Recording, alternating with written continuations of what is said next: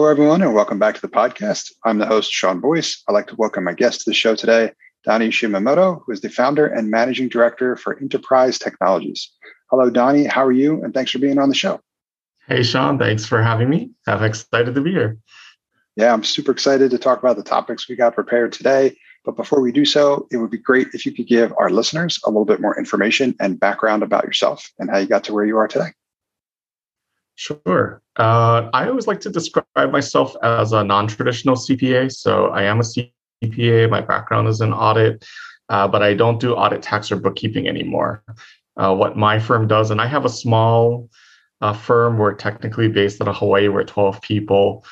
And what we do is we help companies and other accounting firms through their business transformations. So we're basically living um, what a lot of people are telling firms to do, which is to adopt advisory services. And we're super specialized because we work through these bigger transformative changes. Super interesting. And thank you for sharing. Um, got a lot of questions I want to ask you. I know you have a, a ton of experience and there's a bunch of topics we can kind of dive into a little bit more as well too. We can even talk more about the advisory services component because I know that's been a huge industry push. But mm-hmm. um, some of the topics that we've kind of got prepared to talk about was, you know, establishing the right setup and cadence balance as it pertains to figuring out hybrid work, right? So, mm-hmm. um, probably largely accelerated, I would say, due to the pandemic. There were some obviously pretty significant changes that happened in terms of the workforce and what could be done and where it could be done from. That hybrid work became you know, and it's, it's, starting to look like kind of a new established model for what it's largely going to look like moving forward.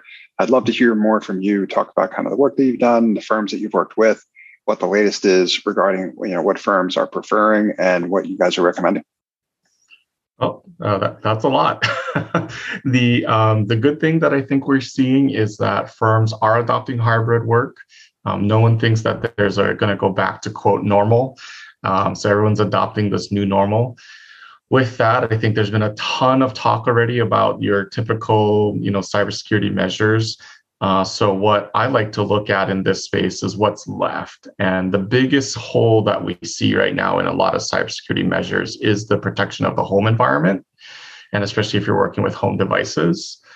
So that's probably the biggest area where we always encourage, hey, if you're letting people take stuff home, you know, make sure you've got the laptops encrypted, but also think about the security of the home network. So we're recommending that people have their IT departments or IT consultants you know do a quick home assessment of the home network. This isn't like a penetration test or vulnerability test of the network. It's really you know check the firewall settings make sure the wi-fi is encrypted properly if the the home firewall has uh, antivirus and intrusion protection built into it, make sure those are turned on, make sure the subscriptions are active. And then I think people forget that you know their their home environment is not as protected as the corporate environment. And so that's why it's it's not just um, about your own device, but now you've got roommates or family devices that are not protected that are or maybe not as well protected that are on that network. So you actually have to be a lot more careful when you're operating at home. And then we all tend to be a little more lax because we're at home, right? And we might check something that we wouldn't normally check because we in the office, maybe other people would have seen it on our computer. So just making sure that people are aware and maintaining that vigilance is so important. And you know the, the numbers actually show how much of a risk this was because during the pandemic, the last two years, we saw a huge spike in cybersecurity incidences. And a lot of that, I mean, is, is indicative of people simply not working from the office. So the yeah, like that's probably the huge remaining uh, risk area. It's a really good point. Now, changing the network and extending it all the way to the home changes entirely essentially what you need to protect and then mm-hmm. at the home, like you said, not just more distractions, probably more opportunity for vulnerability as well too. As you think through, you know, now you're now you're not, you know, as a firm, technically, you may not be controlling everything in terms of how basically the individual that's working for your firm, but now from home accesses the internet potentially with your equipment or maybe with home equipment. So the number of combinations of what needs to get managed or essentially verified to make sure that you're doing everything you can to be protect or uh, protect your environment, all of your data and information uh, increases probably exponentially at that point. So I'm yeah, I mean, I have to imagine that managing that becomes a, a bit more challenging for firms. So I'd love to hear you talk a little bit more about like what best practices you would recommend for firms to follow as they're hoping to be able to do so as securely as they can. Sure. Uh, for us, we generally recommend the the VDI or virtual desktop or a terminal server, like that type of a configuration, because that way at least all the data is still primarily staying within the home within the corporate walls per se or within the corporate network, and that way only the screen's going out. And uh, that actually makes me think of, you know, another way of looking at risk in the home environment is the physical risks in the home environment.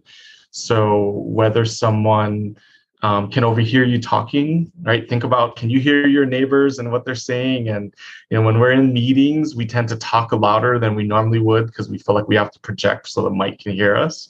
And uh, maybe maybe there's a neighbor that's hearing, you know, you ask a question, or if you have it on speakerphone, you've maybe got uh, they can hear what the client is saying so if you're asking no what's your social security number or tell me your bank routing number so i can add it on your tax return you know or even just taking a credit card number right like a lot of that is just within audio range so kind of think about who's around you or what your neighbors are or how close your neighbors are um, for people that live in like apartment buildings or condos think about where the echo right? Is it actually echoing down? Is are you right next to another building so it actually echoes between the two buildings and multiple people can hear?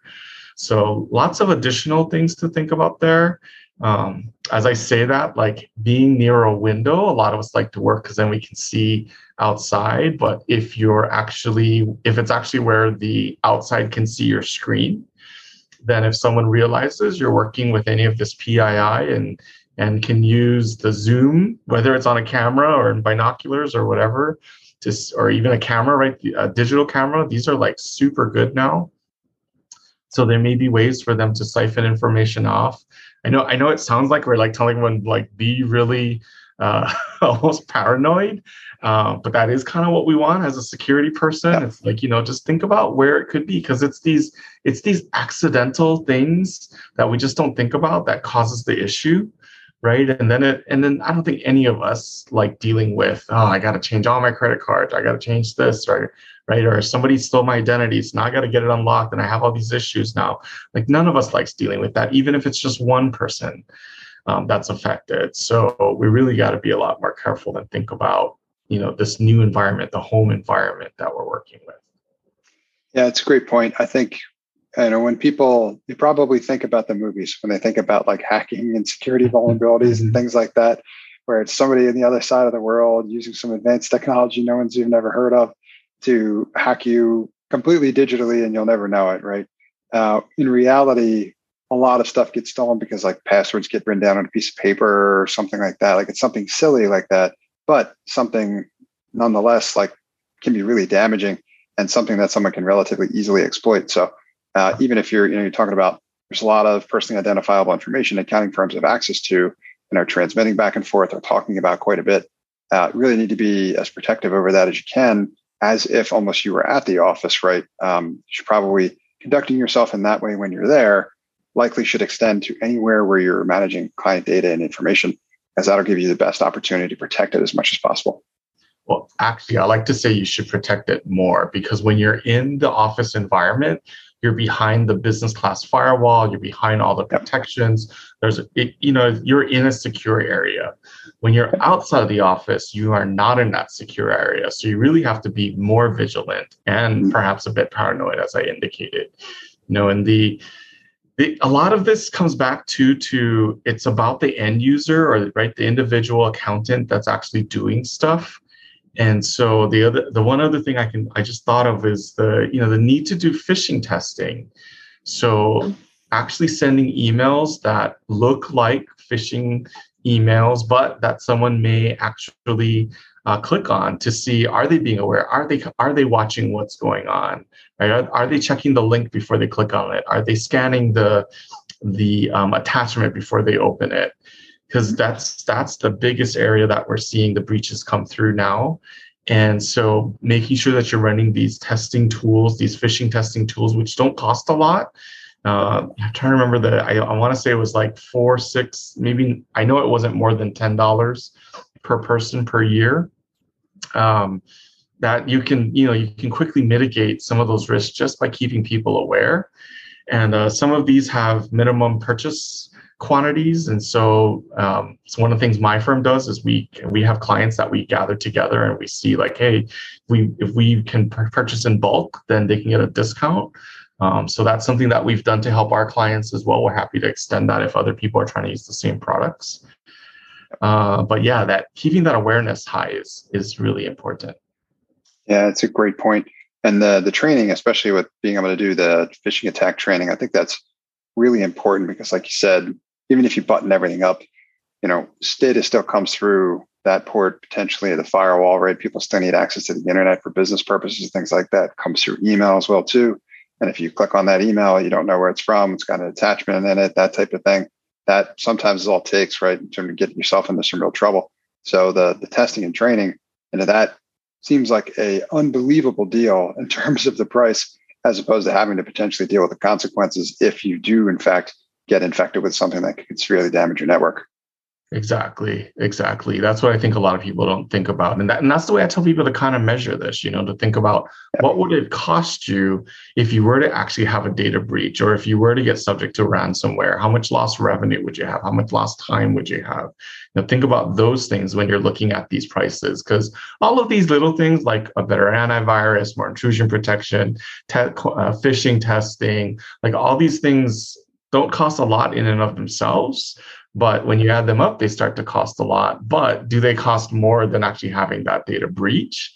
And if you were to actually have the data breach or the ransomware attack, it's not just about the dollars, it's lost time, it's potential reputational risk.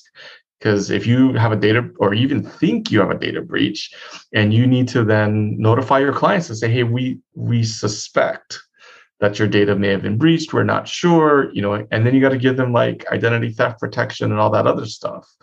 So, but the, the you know the client then feels the brunt is like, oh, and then now they're upset with you, right? And so now you have other issues and customer experience issues to deal with, not just the breach itself. Yeah, it certainly adds up quickly, and that's the last thing you're going to want to have to do. I mean, at most accounting firms that I know of, time to go around is usually in very short supply. So the last mm-hmm. thing you need is to deal with a major headache. Something like this, like you said, has there's very expensive elements that are even intangible components to this, where just like the damage to the brand reputation alone, having to reach out to a client, say like, hey, you know, we you trusted you trusted us with your data, and you know this unfortunate thing happened. Um, that's a very difficult conversation to have to have, and you really don't want to have to have it if you don't need to. So it's yeah. probably best to be as preventative and protective as you possibly can to avoid it altogether. Completely agree. Said. There was something you mentioned, Donny, that I wanted to explore a little bit further for anyone who is unaware of what it means or how it works. The VDI infrastructure. Um, this is a great, innovative solution that can help uh, in terms of providing convenience, but still doing so in a, a very a much more secure way. Can you describe for folks kind of what that is a little bit more so that they have a better understanding and what it might look like and how they would use something like that? So VDI virtual desktop infrastructure, that's a very specific t- term associated with VMware. Um, you'll hear it also as Windows Virtual Desktop, which is more the Microsoft, and Microsoft is now pushing Azure Virtual Desktop. But basically, what we're seeing in all the our terminal services or remote desktop services, like there's tons of name for it.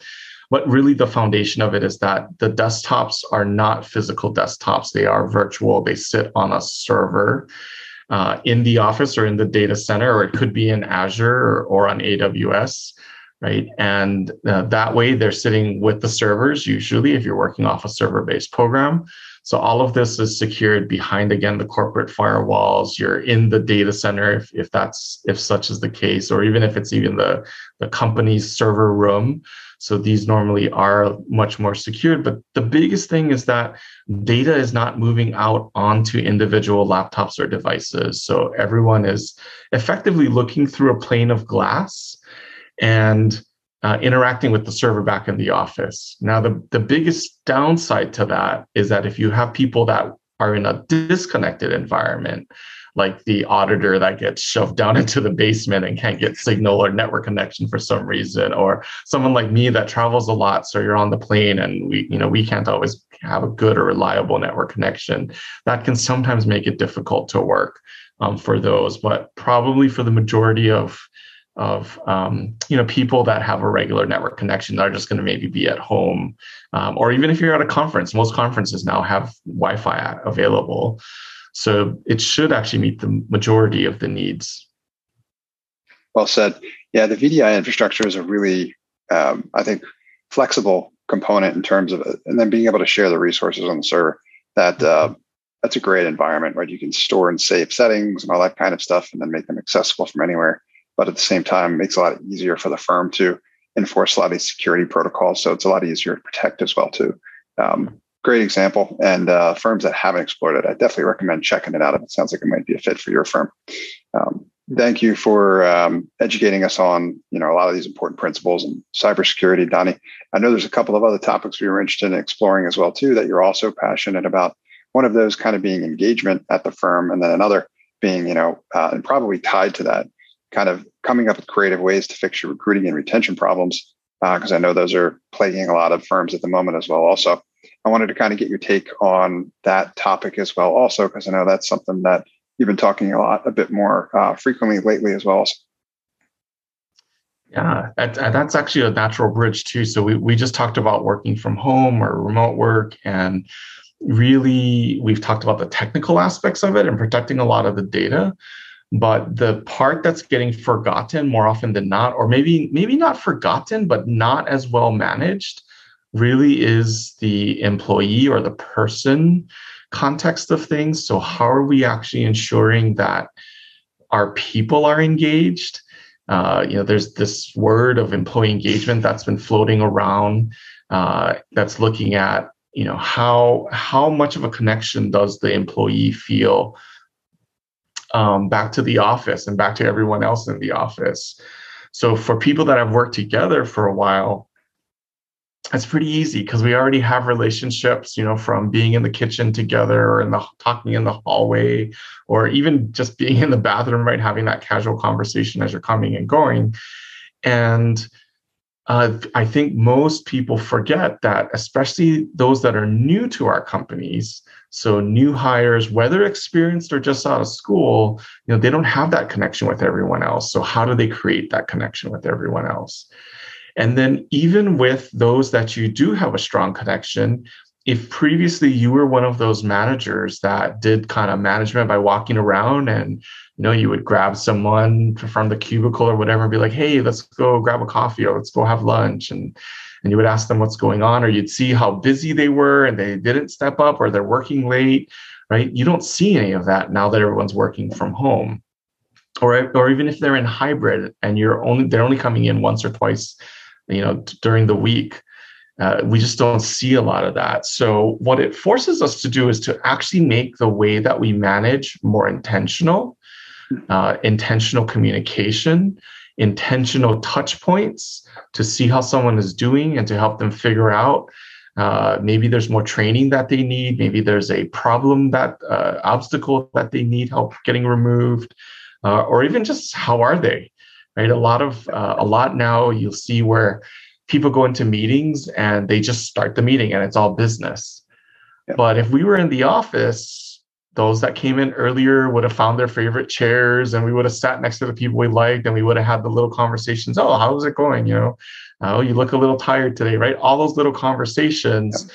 all would have happened and that's all creating rapport that's creating connection between people and again with it when we're in remote if, if the meeting is like and especially if no one's on video that becomes problematic because you can't see how people react a reaction you can't see that eye contact or if they're busy looking somewhere else not even paying attention so like for my firm we require everyone to be on video both for internal meetings and meetings with clients and even if the client doesn't turn on their video we require that we keep our video on so that the client can see us that we're listening um, that they can at least for their side even if we can't see their side they feel like they've made a connection to us so a lot of this whole thing is, you know, this this concept of engagement, which I think applies to the employee side as well as applies to the client side.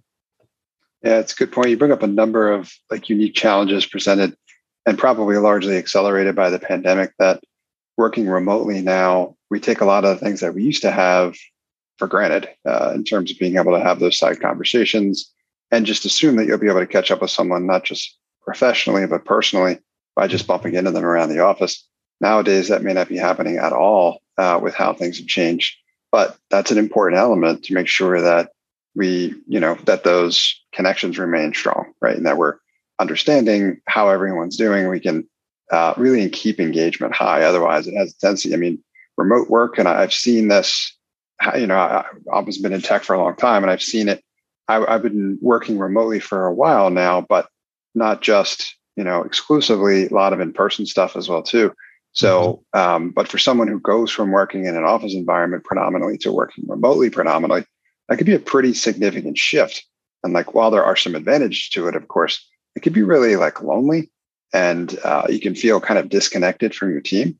You can really mm-hmm. miss that element. So uh, I like the what you shared in terms of the intentionality, uh, being managing more, managing with intention more significantly than you had previously. These aren't things that just because they don't happen naturally anymore doesn't mean that you shouldn't be investing in those because you were getting value out of that as was your employee. And nowadays, if it isn't happening as frequently or if at all, that can lead to unintended consequences as well too, which I imagine that's kind of what I wanted to ask you about next. If you don't do these things, what you know, what kind of risks can that um, unfortunately make your firm have to have to deal with eventually? Right, and you mentioned recruiting and retention earlier, so uh, let's retention really is what this where this risk will start to surface itself because yep. you won't the you know people won't feel connected they will they'll they'll leave to say well, I don't know anybody else at the comp- at the firm or nobody cares about me right so why do I stay here? And you know, in the beginning of the pandemic, we heard all of this ghosting of that was occurring, where people would just disappear. They wouldn't even tell employers that they're leaving. They would just yep. stop working and stop reporting in, and it was just like, whoa, what's going on? Right. So we, we've got that piece that's going on there. Um, from a recruiting standpoint, uh, showing your employees that you are using the latest technology, right? That this has been this conversation that's been going on for a while, where it's like, well, you want to have better tech so that you can, uh, you know, you can attract employees. Well, now because we can't we don't have a lot of employees available right there's a there's a there's a um, shortage of of qualified accountants what we really need to do is, I think, two things. One is to adopt automation, which maybe we haven't before. We saw we saw a ton of adoption in automation because that's what we help people with is get get figure out what's the right apps and what's the best way to use them, and then how do you secure them. But we saw a ton of automation, more than we've ever seen in the past over the last two years, and especially over the last year. And uh, that's going to help some, but then you also have to have the technology that's going to facilitate the what the employee is also doing. And uh, you know, you, you hear people complain about uh, technology being a disintermediator, right? All these millennials and now the Gen Zs that are coming in, and they just like to sit there and text the whole time. Well, welcome to the post-pandemic. Like we're all just instant messaging back and forth, which is essentially what they're doing. But I always like to say, like, technology, it's just a tool, and the good or evil of it is really in the way that you use it. So if you feel like it's disintermediating, and because we're not having face to face, well, you need to get on there and say, hey, well, let's switch to a video meeting. Right. Instead of shooting that email, it's like, hey, can we talk? Grab some time. Or uh, I like instant messaging because now I, I am presence because I can see on someone, but next to someone's name, whether or not they're online or not. And instead of sending that email back, I can just message them and get like, hey, are you available? Can we talk through this really quickly?" Right. So use the technology to actually help identify ways to um, replace that in office. Because what you would have done before is you would have gone out of your office and looked at the other person's office or their cubicle, right, and said, "Are they there?" Well, now you just look at the presence indicator and do this, do the same thing. Uh, so you've you've got that side you know on, on the other hand uh, the evil side let's say of the technology is i've i've heard stories of some partners who are looking at the presence indicator and going oh look it turned yellow that means they're not working they're not at their computer and then you see them go and they're like, well, I'm going to go ping them right now and see if they're actually there. And it's like, that's actually the worst thing you can do because no one likes to be micromanaged. We're all professionals here.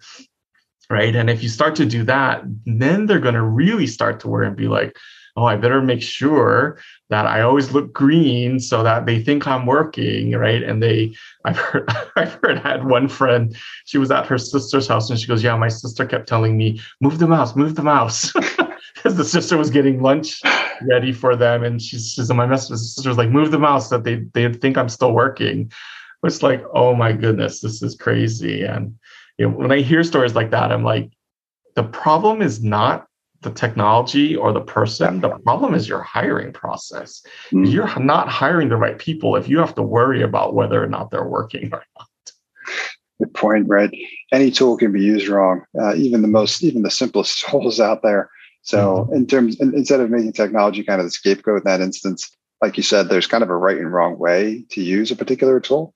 Uh, if you got the right one for the right job, then using it in the right way is all that much important as well. Also, so uh, well said. Yeah, I mean, you don't don't want to create an environment. I think folks have thought that switching from you know in-person work to remote work was going to lead to all these like terrible consequences. I think there's a ton of data out there now which shows us that not only are most like more productive, mm-hmm. um, many of them are happier as well too because they can do a lot more Uh, they kind of they can figure out a little bit better balance. A lot of people still want that office presence as well too. I think that's also important, especially for those that want it or really need it. But at the same time, you know, it, you need to. It's really a kind of the ability to kind of adapt and evolve and figure out like, okay, well, let's take a look at the situation in terms of what did happen. Did we get more work done? Did we get less work done? Are people happier? Are they not happier? Like what what are the results of that? And then figure out the right combination probably for your firm. Yeah. And I, I think what you just said is so important because we don't have an answer for what works. We and we don't have what works or what works for one firm may not work for another firm. It depends on culture, it depends on your people, it depends. Like my firm, we hired our first remote worker in 2011. So we've been operating virtually for over 10 years. Uh, it's the norm. For, we were completely unaffected by the pandemic from a internal like meetings productivity standpoint because we already were doing this and we had already been. Com- we actually were have been complete, almost completely virtual um, for about five or six years as well. So you know, all of our people are used to to, to not having be physically together to actually do stuff. And uh, but what works for our firm won't work for a hundred person firm or a two hundred person firm. Like every every firm has their own nuances, and a big piece of this is this corporate culture. What is your corporate culture like? How do you guys operate? And adjusting some of these or figuring out which of these different types of techniques work or don't work. It, it's an art more than a science. True. Good point. Yeah, it's definitely an element of figuring out kind of what the right blend is for your firm, and it doesn't need to be all of one or all of the other. In fact, many of them wind up with some percentage in the middle, right? As in, like, this is what makes sense for us. Like you said, um, as long as it works, it works, right? So figure out what works for you and stick yeah. with that. Excellent. Well, and, um, yeah, great adopt advice. The, um, adopt a whole experimental mindset. So maybe you'll try Definitely. one thing or another thing, and if it doesn't work, then throw it by the side, grab the lessons learned, and keep moving forward. Don't be like, oh, that didn't work, so we're gonna stop. No, you gotta keep moving forward and keep trying different things. Good point. Yeah, it's not it's not an all or nothing sometimes, right? That it, like you said, the experimental mindset. There's something to be learned from any kind of experimentation you want to do at your firm, and there's the evaluating it, trying to be as objective as you can in terms of like, okay, that was cool, but maybe we didn't get it exactly right this time. That's okay, right? But still, mm-hmm. any progress is good progress, right? And you can build on that from there, right? Keep the momentum going. Yeah. Great point.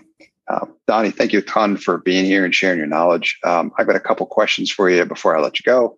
The first is if there are any resources or anything you'd recommend where the audience can go to kind of learn more about anything we talked about here or anything else you think is valuable and worth recommending.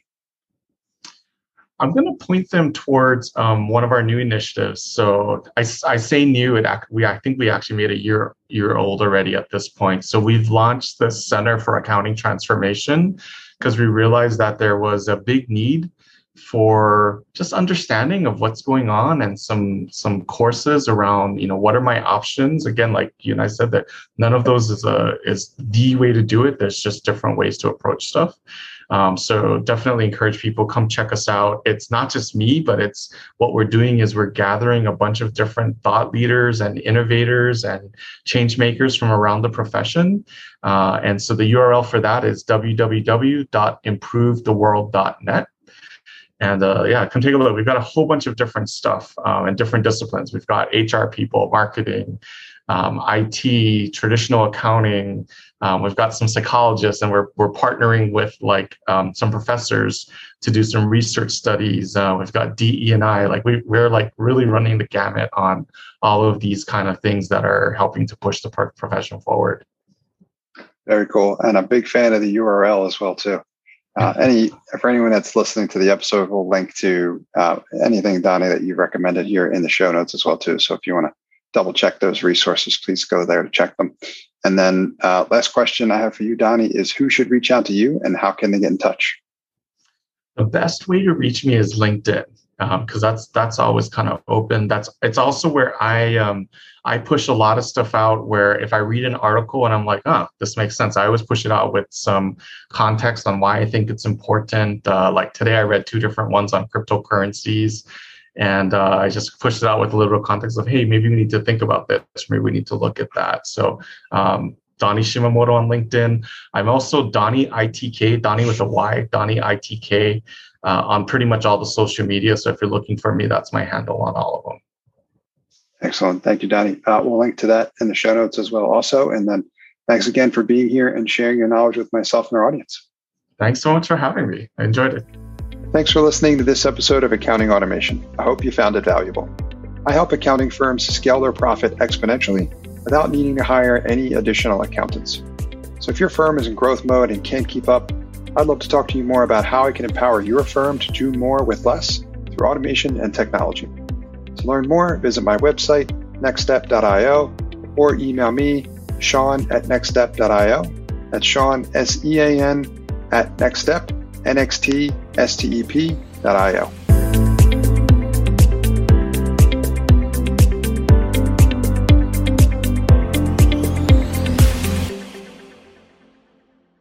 Hey folks, Sean here, and I want to thank you for engaging with my content and encourage you to sign up for my free five day video email course called Bottleneck Buster.